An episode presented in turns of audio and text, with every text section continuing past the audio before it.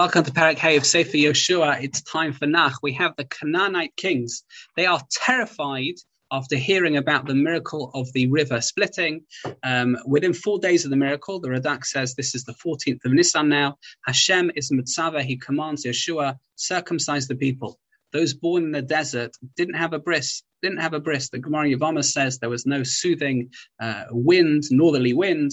Uh, we didn't have a fixed resting place. What's interesting is that we are not criticized for not having a bris milah in the desert, I guess for this reason.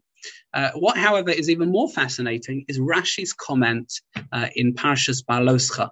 In Perek Tes of Sefer Bamidbar, Rashi says that why don't we start off with the episode in Bamidbar, in the Behaloscha, the people asking for Pesach Sheni? Why not? After all, that surely is chronologically where the Chumash should start from. the opening of Bamidbar is a month later. So why don't we start there? Why don't we do that? Answers Rashi because it would be lignusam sheyisah. It would be to our detriment because the only korban pesach that was offered in the desert was that one. But ask the Maharal, ask others, what do you mean our detriment? We had a reason why we didn't offer korban pesach because we didn't have bris milah. You have to be circumcised for the korban pesach. Why did we not have bris milah? This wind didn't blow.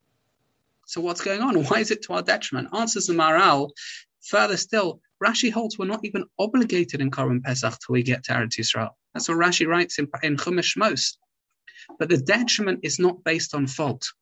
There's two types of times we fail to live up to our obligations in life. One is where we're at fault for not doing so, and that's a major problem. But one is without fault, we just didn't achieve. You can have an excuse for not turning up to your course or your learning every day, and it's a good excuse, you're ill or whatever, but you still haven't achieved.